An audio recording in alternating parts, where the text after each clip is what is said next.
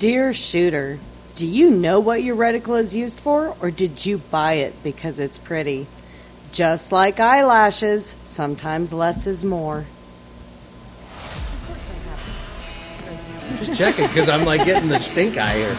Go do your thing, but get good at your craft first, and put your budget to things that really matter at the end of the day. You want to get good at it, and make no mistake about it, that's training. Let's face it.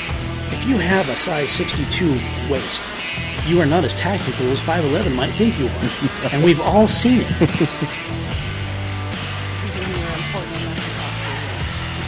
Wow. Feel the love. There it is. and Brandon chimes in with all of the sensibilities of the family. Welcome to the Deer Shooter Podcast. I am your host, Jason Crotto. Deer Shooters brought to you by Wyotac Empowerment Through Self Reliance and Lucid Optics on target, under budget. wow, that kind of hit a little close to home. Pretty reticle, Yeah, you have a few. but If I you- know how to use them. If you can no longer see your target, it's too much. Maybe there- I like looking through a chain link fence. There is a lot of reticle design out there that is functional, that is fashion. What I'd like to do today is kind of cut through some of the clutter of all that, and I use that word very specifically. But let's ask a question real quick. Um, you shoot mills. Yes. You shoot ELR, you shoot PRS. If you're going to spend the money on a rifle scope that is in the thousands of dollars, um, you're making the assumption that the folks that make that rifle scope have an idea of what ballistics are doing, I would like to hope so. and they're giving you a measuring tool in that reticle, right? So why is it that you're dialing shot to shot? I'm not.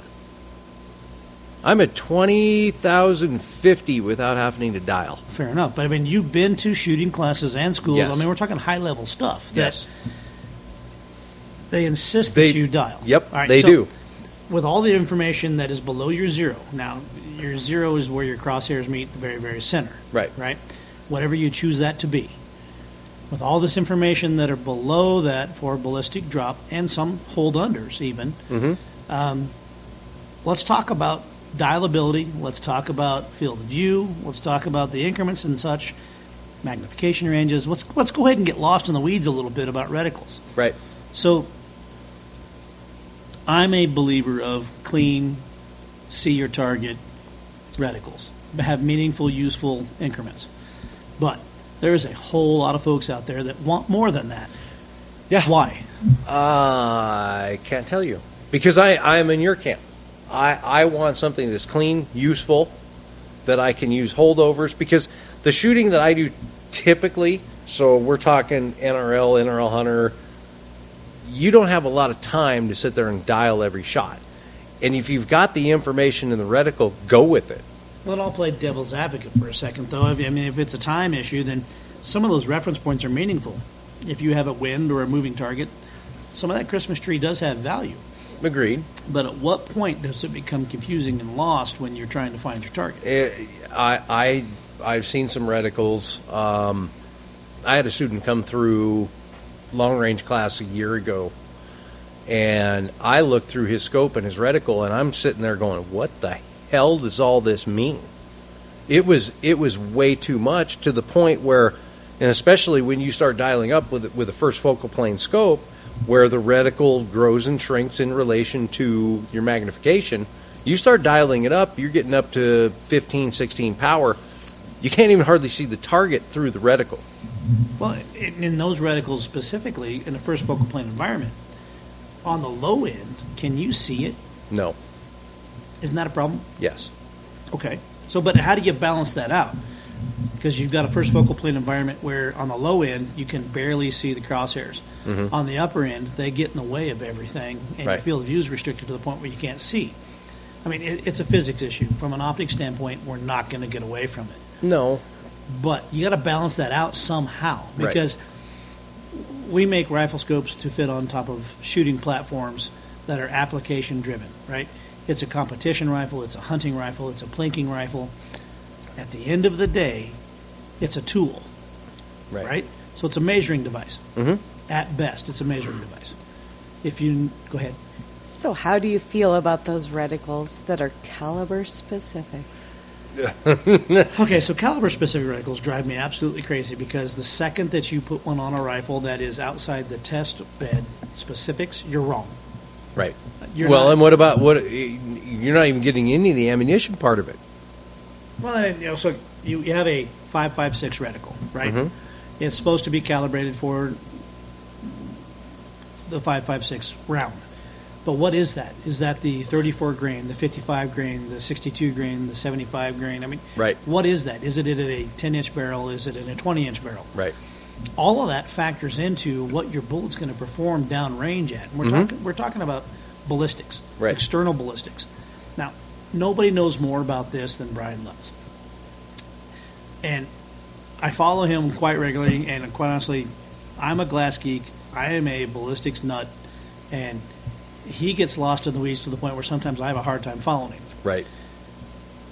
But from an industry specific kind of topic, if I'm going to put out a reticle, you can't make it caliber specific because I have no clue of what platform that's going to be put on. Right. Is- And you've been really good about you know you keep it MOA or mill. Oh, oh, I love those. It makes him shudder. The mill reticle with the MOA turret. Let's not talk about transgender scopes just yet. Uh, they exist and they are real and they are they are really frustrating. It's for those of you who like calculus. It's not even calculus. We tried to plug one into Strelok and it flew us the finger. Right. I mean, it is a problem. There's a lot of companies that are putting reticles into rifle scopes, and some of them are high end that really are very, really niche and specific, and or if not, just flat out wrong. So is this is this a problem with the engineering? Like the engineer is not a shooter. I, I would say yes. If you boil it down to absolutely the, the bare necessities of the design problem, you got to understand what the tool's being used for mm-hmm. and how that tool is being used to even understand what kind of a tool to give the guy that's going to use it to make it useful. Right. So we see a large gamut of absolutely no information. And, and, and in a hunting scope, that makes sense. If you're going to be strictly between you know 200 and 500 yards, your reticle can be a duplex reticle and work just fine. Mm-hmm. Um, It's actually a proven system on all magnifications. It's a, it's a very simple, you know, hold crosshairs on the back if it's a little bit further and go to work. But if you start using it as a precision rifle instrument, where, I mean, you went to Gunsite, Yep. and you had several conversations both with instructors and people in the class Right. that were oriented around what do you do? Do you dial or do you hold? Well, and, and and to be fair, like that class was very much a dialing class, and in fact, I got reprimanded on several occasions because I didn't dial, but I didn't need to. And Did it, you make the hit? yes, It's pass fail, guys. I Right. mean, either the tool's doing its job or it's not, right? Well, what's and and let me ask you this: like, what what's the difference if, if I have it in the reticle, and I have that reference point? If I'm getting the hit, what difference does it make if I dial or hold? It doesn't make any difference at all. It's pass fail. Right. Uh, so, for me, if I'm going to provide a product for a customer, I want to make sure it's as possibly universal as it can be. Um, it has a specific unit of measure, either minutes or mils, and the shooter is responsible for knowing the ballistic curve coming out of their weapons platform Right. to know what that tree or ballistic holdover segments are, are going to mean for them. In the second focal plane, and I'm going to get lost in the weeds and probably talk a little cursive here, but in the second focal plane, your magnification actually matters greatly. Yes. Where in, in the first focal plane, if the reticle's calibrated right, and I've seen a bunch that necessarily aren't, um, in the first focal plane, all the increments are supposed to be the same. So it shouldn't matter. So, what happens when you put that mill reticle in a second focal plane? And we've seen that. We saw we we we came across a scope last year. Mill reticle, second focal plane with MOA turrets, and you about had a stroke. I don't know why anybody would subject themselves to that level of torture. Uh, if your increments in your reticle are metered in one thing and your turrets are metered in another, they're not even close to speaking the same language. Any adjustment you try to mechanically do um, at the bench, at the stage, whatsoever, you have to be on the right magnification to make it work. You have to understand the conversion between minutes and mils to make it work. Um, we're back to dialing every shot to make your center crosshairs where you're going to hold. And that works if you know the increment of your turret. Right. But now you've messed with your zero, Mm-hmm. and we spend a lot of time and a lot of ammo refining the zero, working on our mechanics, making sure that firearm is exactly tuned where we want it to be. And the first thing we do when we engage a target that's outside our zero is we grab on the turret and change it. That doesn't make any sense to me. Right. I know a lot of shooters that rely on those turrets to mechanically move the optic to its point of aim. But that, that that's a lot of faith in a mechanical device and your ability to under stress count clicks, read a number, make sure you go the right revolutions. I mean things like you know, rev limiters and zero stops have made that coming back to zero easier, but once you do a stage and you have to go from shot to shot in a different distance, you can get lost in the weeds pretty quickly doing that. And if you don't set it back, the next stage is a nightmare. And to be and uh, to be perfectly fair, I'll do both, depending on what I'm doing. If I'm running an NRL stage where I've got four targets at different ranges, I'm going to back my magnification off and I'm going to hold because I don't have the time to dial. Now, if I go shoot an F class match where I'm putting 40 rounds into the exact same target at the exact same distance, I'm going to dial that. That makes sense to me. Now, I've got several friends that are precision shooters, and they all dial. And they know they're dope, and they're pretty successful at what they do. But you start asking about all that information in that Christmas tree reticle that they've got that that has calculations and stuff all built into it. They don't often use that because they're dialing every shot. Well, and I asked the question if you have it all in the reticle, why are you dialing? And I've never got a great answer off of that, other than, well, what if I don't have time to dial? I, I haven't either, other than people needing some butt cream after I ask the question, and, and they want to sit there and defend why they do what they do. And I get it. Okay, fine. If if you're if you're dealing with three different targets that are arranged that are half a mil off, okay, fine. You want to dial it to four, and then all you have to do is is deal with half a mil holding. I get that. What are we talking, elevation or windage? I mean, if you're a half a mil off, you can make a micro adjustment and go to work on the course. these guys are also th- these guys are all dialing elevation. Nobody nobody di- I, I don't know anybody that dials wind other than ELR. I've got guys that they dial wind. Um, wind's Why? Not, wind's not a constant. I don't understand why you would ever dial wind, but the Because as soon as you dial it, the wind has changed. that's I agree with you. But you know that turret on the right dictates that you have the ability to. So why don't you? Why would you? Well, because where we're at, the wind changes directions at every target on the way out. Well, we've se- I mean, we've seen it on our on our home range. We've seen four different winds at different ranges.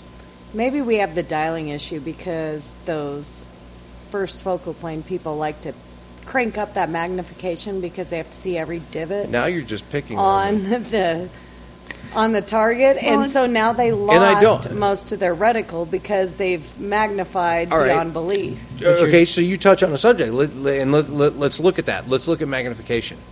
I knew we were going here. Oh my God. All right. So I'm going to say it out loud. Go ahead and fight me later. But magnification is not your friend. No, it's not. From an optical situation, from a physics look at, you lose field of view, you lose resolution, you lose available light. You, you, can't get around it. I don't care how much you spend on the optic. You might mitigate it to a two or three percent degree, but at the end of the day, magnification will always rob you of those three things. Well, let's let's let's you know step away from the rifle scope world and let's go in the binocular world. Okay, you make two binoculars. the Correct. B8s and the B10s. Okay, eight magnification, ten magnification. I will take the eights all day long because I get better resolution. Now, the, the tens I brought in from a sales perspective, because the male ego wants that extra two power, and it's it, it's about I, I have to have that extra magnification. Not that it's actually any better optically, because it's not. Um, I personally I run the eights when I hunt because the resolution's there, the field of view's there.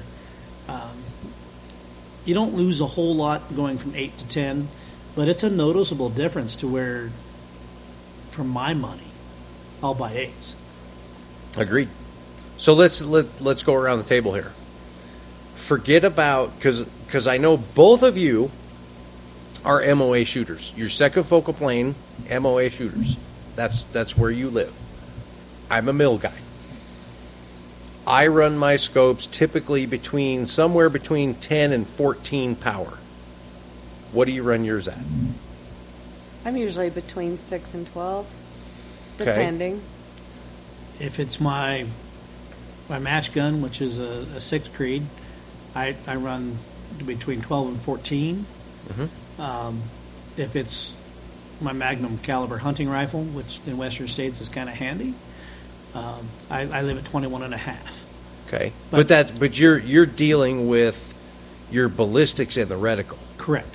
Because at 21 and a half in my second focal plane environment, I have everything I need from an ethical shot placement without ever having to touch my turret. So it, it from my perspective, because a mill is a mill is a mill is a mill, it doesn't matter what magnification I'm on. Well, the I'm same not- thing with minutes, though. A minute's a minute, no matter what a minute is. True. You just have to know what scale you're looking at when you look at your measuring tape. But I'm not I'm not going to bump it up. Like oh, okay, if I'm if I'm zeroing, I might bump it up to 20 22 power. Otherwise, I live about 12 because I want that field of view because I want reference to my other targets. And I have Correct. seen this in a training environment where people shoot the wrong freaking target because they're they're zoomed in so damn tight they don't they have no reference to what target is actually theirs. Well, and no matter what environment you get into, shooting the wrong target, that's mission fail. Right. Uh, if it's hunting, you you got a problem. It, you might end up in bracelets over that deal. If it's an F class match, you disqualified yourself and maybe the guy next to you because you shot his target. Right. Well, and I and and I've, I mean, and I've noticed. I have scopes that go up to like 35 power. I've never run them that high because you lose so much resolution. I almost can't distinguish the damn target at that point.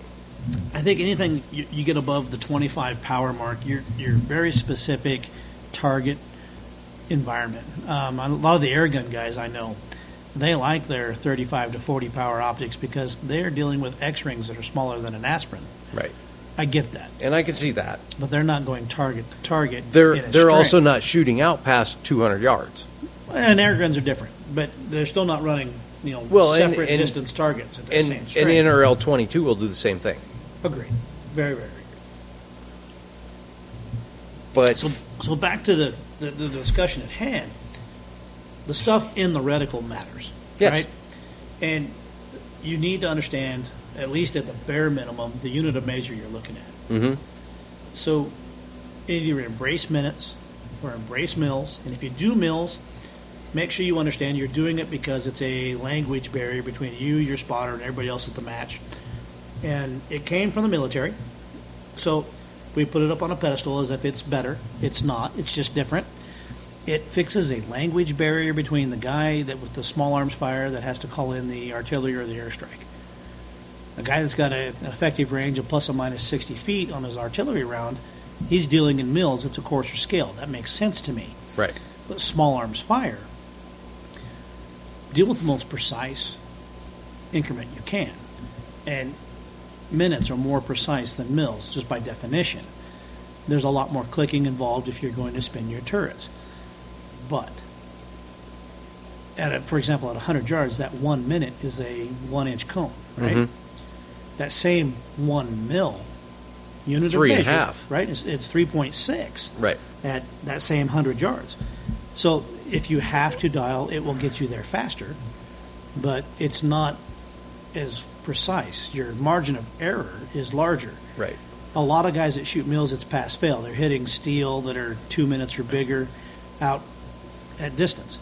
Now, two minutes. We're back to a minute increment in a mill solution. hmm So it's a trig problem right out of the gate. Right.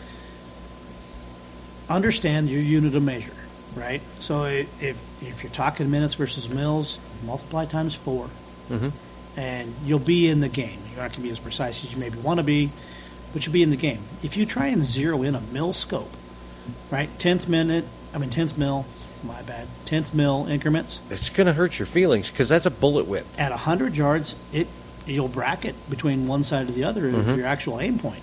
And you'll make yourself crazy. You will, and it's and it, it, that's on a good shooter day. Right. Um, the equipment say say it can hold a tenth minute, right? And that's three eighths of an inch group. Um, in the F class world, that doesn't cut it. No. You won't even go home with a T-shirt that way. No, because you know we're we're at, even at the mid range F class match. You're, you're 600 yards. You're shooting a three inch target. Your X ring is two and a half inches. Yeah, Mhm. it's tiny for 600 yards. Right. But minutes versus mills, it's a language thing. Understand what you're doing and, and, and go with what you understand. Back to reticle design, right? In a rifle scope, it's more than just the geometry of the reticle. You were talking about it's a measuring tape that's going to be useful for you over distance, and it has to marry up to your ballistic curve Right. which means if you're going to grip a turret and turn something, right, you have to understand the increment that that turret's providing. We have run into very specifically recently an abomination of an optic, and I'll go ahead and call them out since they're not in the space anymore. Nikon produced this optic back in the day. Oh. Yes, it had a mill dot reticle. Now it's the old, it's, I think it's the Army style mill It dot. was, it, it was the Marine was the Marine? because it was the oval. the ovals, and it was only effective on a very specific magnification, Mm-hmm. which you were very rarely on. Right. and the turrets were metered in minutes. Quarter minute. So that makes it infinitely harder to work out the math solution on. I mean, you had a very serious situation in a class recently with a guy that knows what he's doing. This is a, a guy that's not alien to shooting. Right. So tell me about that. So, so I had a guy in class, and and and uh, I'll, I'll say his name. It, it was Rob Pincus. This is somebody who knows what he's doing. Shows up with a with a, a rifle, with this scope attached. Um, it was a Nikon mill reticle, uh, and it was the the Marine mill reticle that only worked on 12 power. Otherwise, it was second focal plane, which screws a mill solution.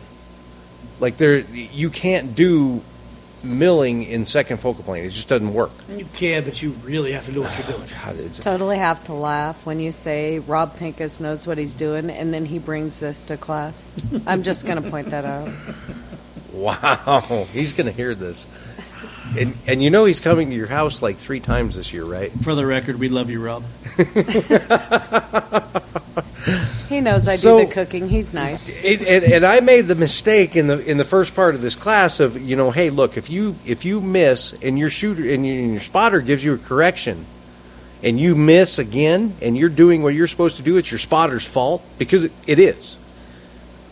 But he's behind this rifle, and I asked him, I said, you, "You're shooting mills, right?" Yes, mill reticle, cool. Well, I'm in a mill metered spotting scope, and I'm giving corrections. And when I give him the correction, now instead of being six inches off, he's four feet off. You made an assumption. I did. He made an adjustment. Based off of my yeah. That's right. So he, and he, and he turns around and he looks at me like it's my fault because technically it was.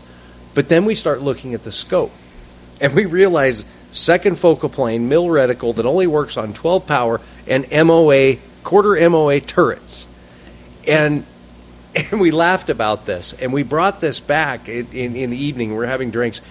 And, and I told you to pull this, this rifle out of the case and, and take a real close look at the scope. And the longer you looked at it, the more I thought you were going to just fall over and have a stroke. Well, and it's a pretty rifle. It is. It, it had a great paint job on it, and the optic looked at home on top of it. And but you drill down into the information displayed on the turrets, and then I looked at the reticle. It, it started to make my head hurt because I knew what the shooter was getting into. But that, that speaks to what we're talking about. There is a lot of reticles produced commercially out there that have very little or very limited use, scope of use, and that's not disseminated well into their sales of what they're getting put on top of. Um, the, one of the reticles that, that it makes me cringe is, I mean, it's very popular in, in some of the, the, the tactical space these days, and it's called a horseshoe reticle.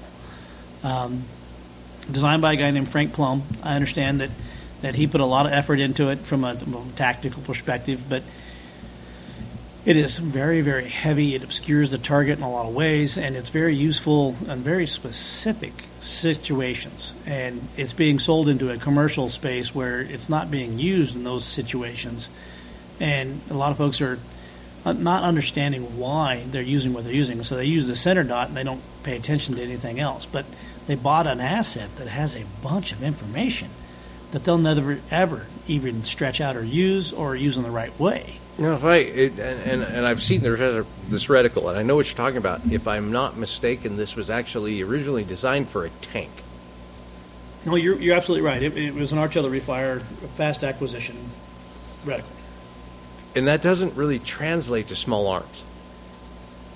Well, if you listen to Frank, it, he's got very good reasons for doing what he did, and in that, like you said, that that design in a vacuum mentality, it, it actually works quite well in that one specific circumstance. But it's being put into red dots, it's being put into high precision rifle scopes, and in, again, it's it's more fashion than it is function at this point. Now we use, and, and all of us here, we're we're very fond of, of the Strelok ballistic program. It's easy. It's, it's, it's easy to use. It's good information in, good information out. Now, the the reticle that we were talking about with Rob, we Rob and I actually tried to plug this into Strelok, and Strelok flew us the finger. Well, the, the math is just so absurd that it, well, why would you try? Gonna get Rob a calculator for Christmas. Well, again, I love you, Rob, but I'm not sure he knows how to run one. Oh, he can run a calculator. I watched him do it in the booth because he was pricing me out guns. Oh, so basic math is good for him.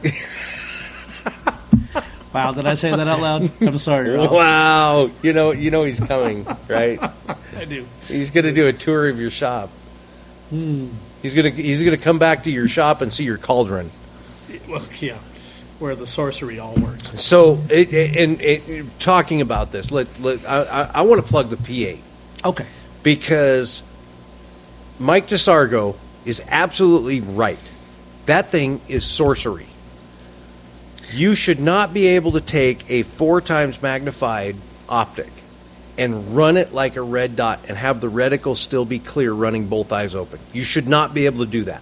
Well, it should not be able to do it and sh- able to do it are, I guess, completely different things. They are, and what I've done with this thing is is giving you the clearest possible field of view, and it's it's generous. It's not a, a narrow field of view on 4x, but I've given you edge to edge clarity with a, a usable reticle, but it's target identification with that thing.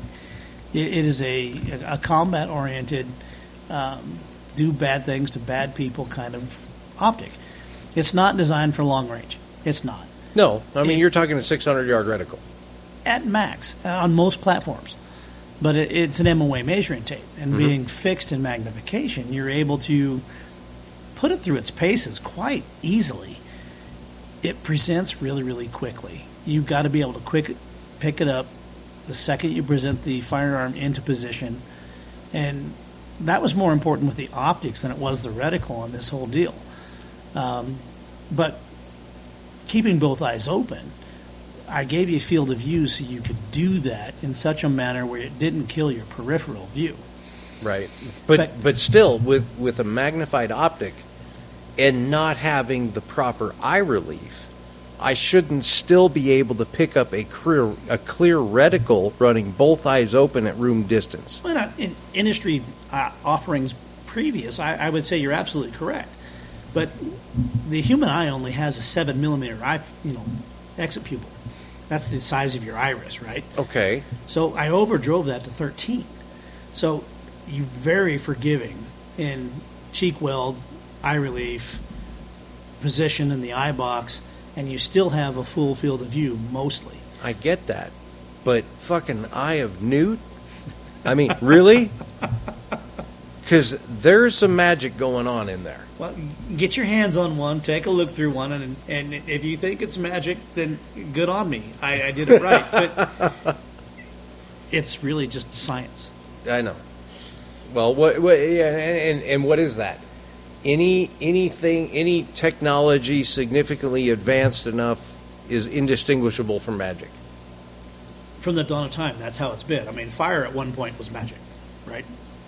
Well, and, and and if we want to talk about fire, we pull Brandy into this because it's not a fire unless it's singing to you.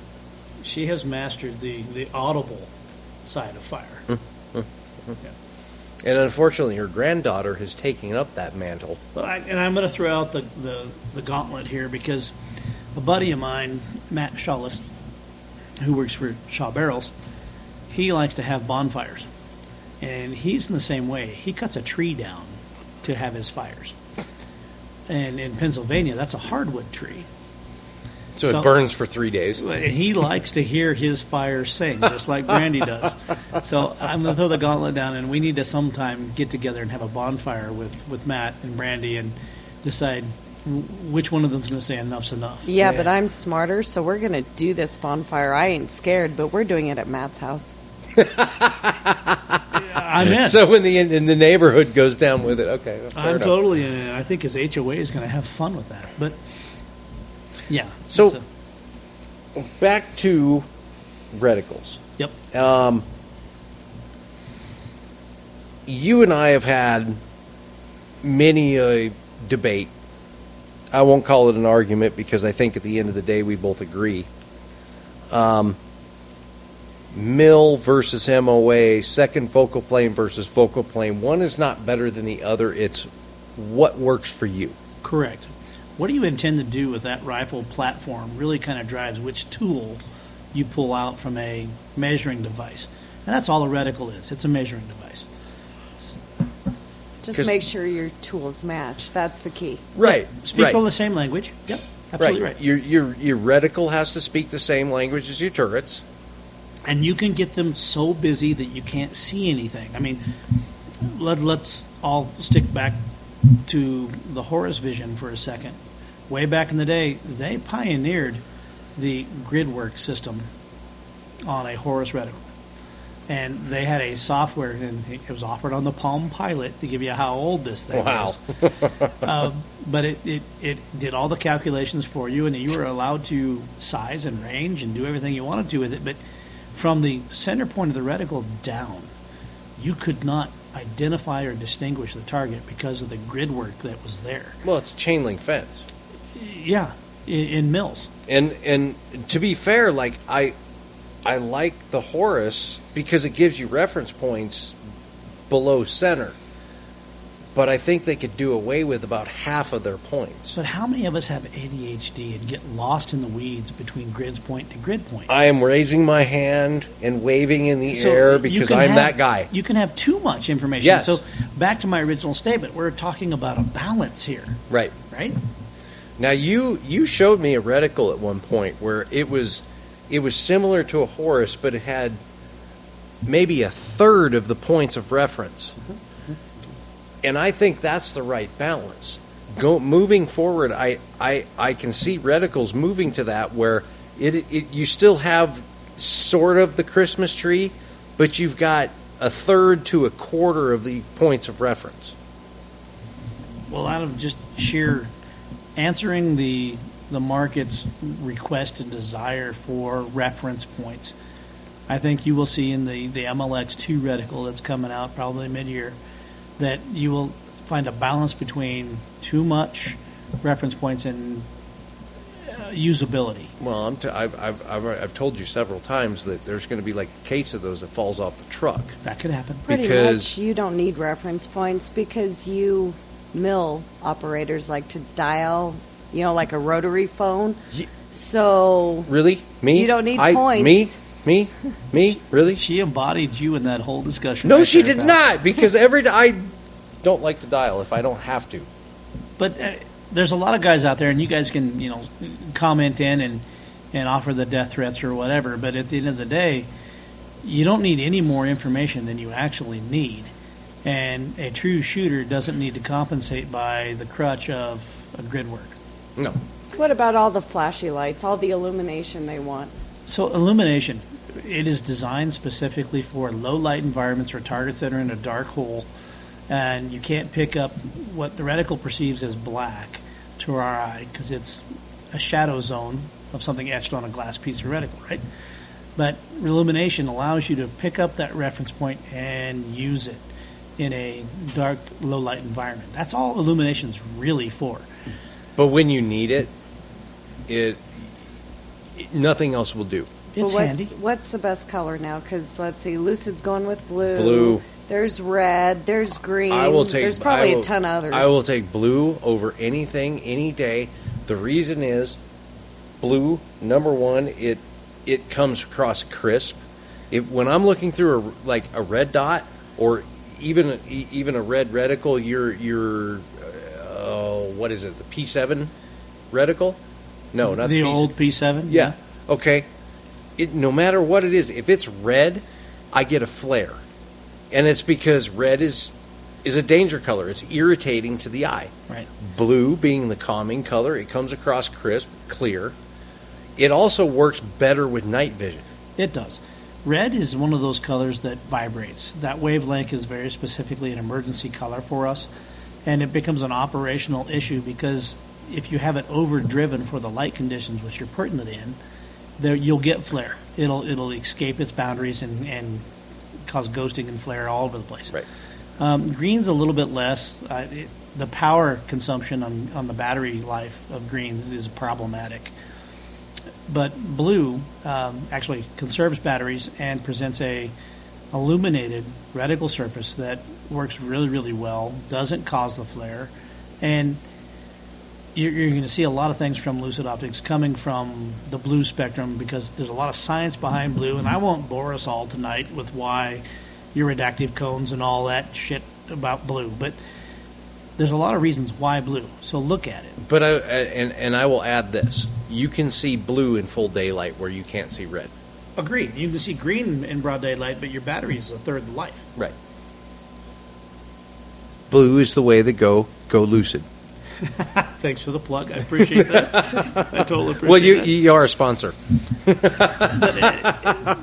we don't do things just because somebody else has one out there. You know, I don't jump on the bandwagon because Vortex has something.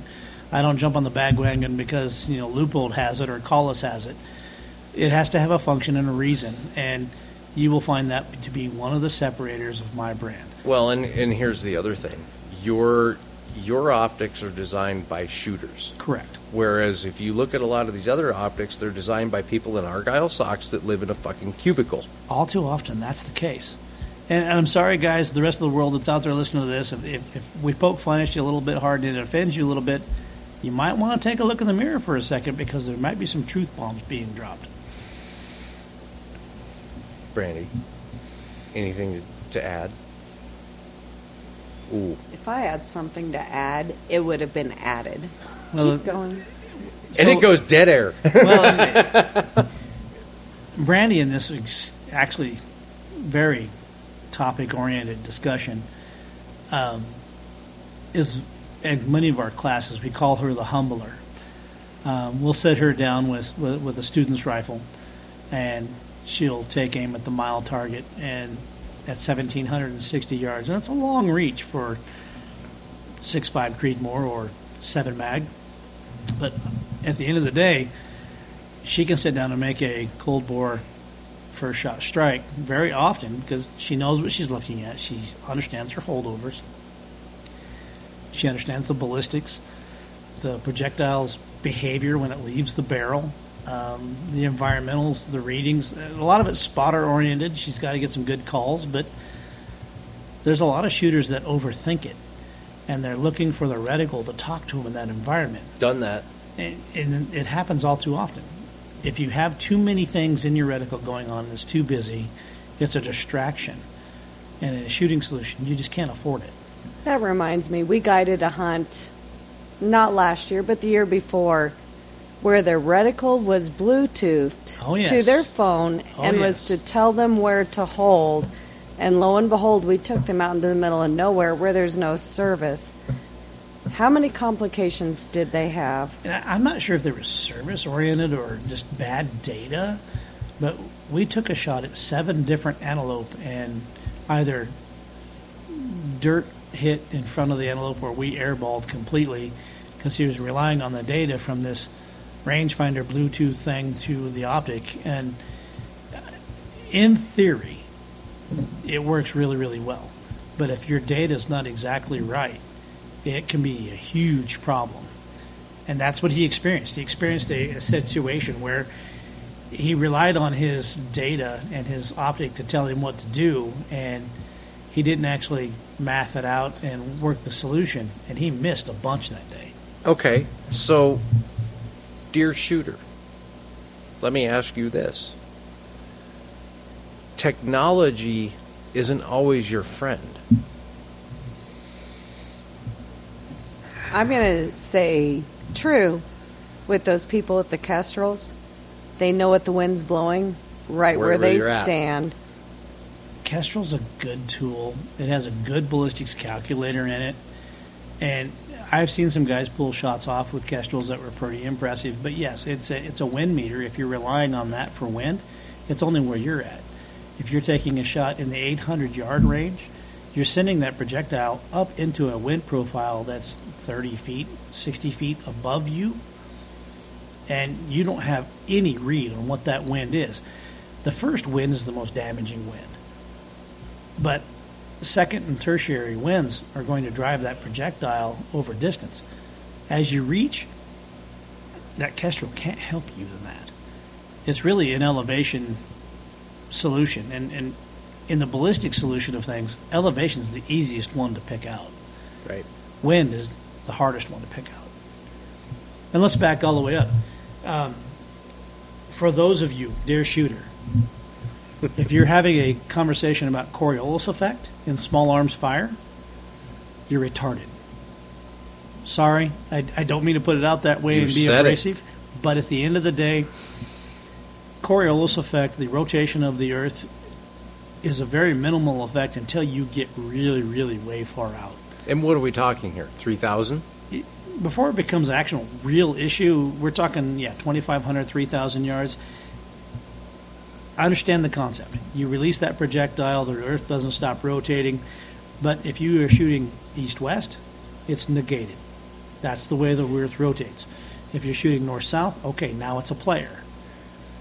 But to even understand what Coriolis is doing, let's stop talking about it in small arms fire, especially if we're shooting up to a thousand yards. And he, and and isn't the wind going to be more of a factor than Coriolis Spin anyway? drift is more of a factor than Coriolis effect. Right. Um, you put those micro grooves on the projectile, and as it spins and it slows down and starts to tumble, it's going to auger itself one way. Spin drift is more of a factor than anything Coriolis. And you always wondered how I got named the Angry Bumblebee. Oh no, I named you the Angry Bumblebee. I don't have to worry a little bit. So this guy shows up to a shooting class that we were putting on, and he shows up with a 308. And when we got to 800 yards, he started to struggle a little bit, but he was making hits, and he, he, stayed in it. And he was persistent, and we had the 1200 yard mark, and I'll be goddamn if he did not make a strike at 1200 yards. And I named him the Angry Bumblebee because the 308 is losing its gas at that point. It is definitely out of speed and out of all kind of reliability at that point. Um, so Jason Crotto impressed me that day and put a strike on our 1200 yard target. Now that's a one minute target, it's a 12 inch disc at 1200 yards with a 308 with a 100 yard zero. I was impressed with that. Um, he earned the name the, the, of the Angry Bumblebee, and you'll see that in his training environment these days because he's adopted it, embraced it, and it's part of his logo now. You know what? If you can't fight it, feature it. Agreed. And Brandy's looking at us like we're a bunch of idiots. Well, it, there are 10 different shows on ballistics and solutions and how we navigate that, but we started this one out on reticles. And uh, if you are looking at a rifle scope, understand that you have a very specific purpose for that rifle platform you're putting it on. And if it suits that purpose, go ahead and buy that thing. But if you don't know what all those reference points mean in that rifle scope, Come take wa- a class. You come take a class, or you're wasting your money. Right. Read the manual. I know that's tough for boys, but read the manual. It's not always written it- as clearly no. as you might think it would be. No, and a lot of times these manuals are written by people that don't shoot, that don't understand it. You know that as well as anybody. Back to take a class, go out and shoot this thing. Make sure you understand what it's doing before you go afield when it matters. May 19th, What's May 19th? What do you got going on? long range class. Three day long range. We're going to talk about mill versus MOA reticles, how they work, how to use them, what their purpose is. Bring whatever gear you got? Yep. All right. Where's this at? This is going to be at Tactical Solutions International in Crowheart, Wyoming. All right. We've got targets in, ranging from 100 to 2550. Oh, wow. All right. And if you're you going to it- stretch out. and if you don't have something that's that's going to reach that far, we will. Okay. All right. We're we're going to let you play at 2500 yards. This now is- out there, the wind is always a factor. Correct. at Well, it's TSI. Wyoming. If the And- wind's not blowing, I can't hit it. This is not a basic math class. No. Okay. So strap in, Buttercup. It's going to be a fun ride. Bring a calculator. Are you allowed to use You're a calculator gonna on let course? them use Yes. calculators? Yes. Oh my God, he's getting soft in I his old can't age. do I can't do trig in my head. I don't expect my students to either. All right. All right. So at this point, you probably don't understand reticles any more than you did at the beginning of the deer shooter. But deer shooter, do a little research, get some education before you go and drop tens of thousands of dollars on glass that may or may not serve your purpose. And with that, listen to us next week. We're going to come up with something else to bitch about. Hopefully not as boring.